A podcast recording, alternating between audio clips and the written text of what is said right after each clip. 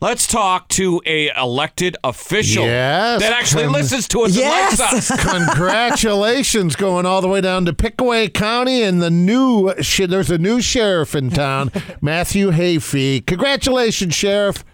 Oh, thank you very much. How are you guys this morning? Oh, doing great. I was so glad to hear. I know it was a nail biter. You had to wait, well, almost 2 weeks before it was announced. So how you feeling about it? Oh, well, finally relieved that it's all over. I'm sure. It's been a long year for Mindy and I, and it seemed like the last 2 weeks when we had to wait after Election Day, it seemed like it was even longer those 2 weeks. But I'm glad it's over. We're very happy with the outcome and looking forward to making some positive improvements in Pickaway County. Was it a recount or a revote?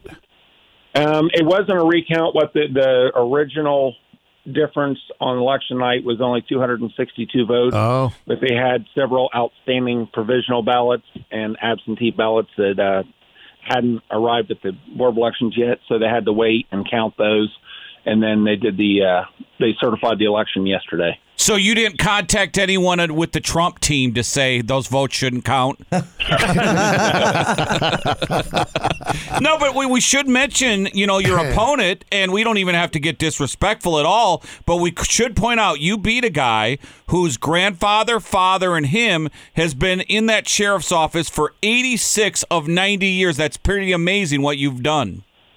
Well, I wanted to make an improvement, and the Radcliffe family has served Pickaway County faithfully for like you said, 86 years, and I don't want to take anything away from that. They did a wonderful job, and I just wanted to make some improvements in different areas, and it's the reason why we decided to go ahead and do it. That is Pickaway County new Sheriff Matthew Hafey is with us this morning. So you're serving, is that awkward?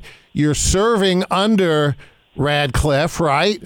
And then you announced that you're going to run against him? Well, actually, I didn't work at the sheriff's office. I retired from Circleville Police Department. Okay. I mean, I've had it's law enforcement's a small community, and especially in a smaller county like Pickaway County. Yeah. I mean, I've known Sheriff Radcliffe for years, even when he was a lieutenant before he ran for sheriff the first time. So we've known each other for years and had respect for each other. And, it wasn't anything personal over the election. It was just, just something that had been my lifelong goal or my career-long goal was to eventually retire and run for sheriff, and just decided to do it a little early. Now, Matt, how long have you been in law enforcement?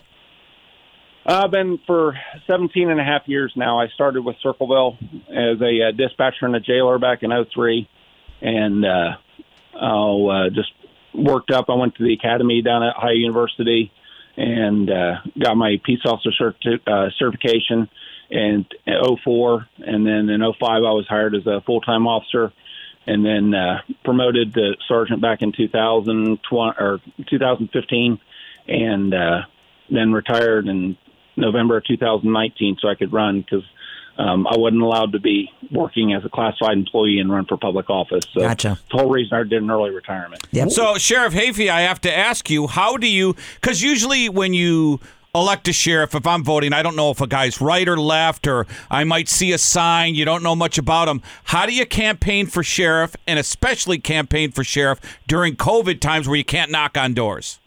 Or maybe you can, I guess. I don't know. This has been a very challenging year to decide to run, and I've never ran for office before in my life. No, I wasn't even on student council in high school. But, a lot of it's social media, and we did have our Pickaway County Fair, and I just anytime I could talk to people and just take 5 minutes to talk to them, I did it. And but social media, and I did some radio advertising. I did anything I could think of to try to get out and get my name out there. So, what is the number one concern with the residents of Pickaway County? What did you take away from all that campaigning?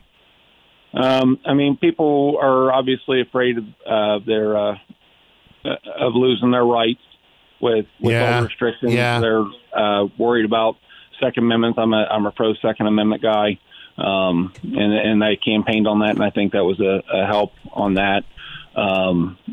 I mean, and some people just wanted a change. Yeah. And, after 86 years, I can imagine.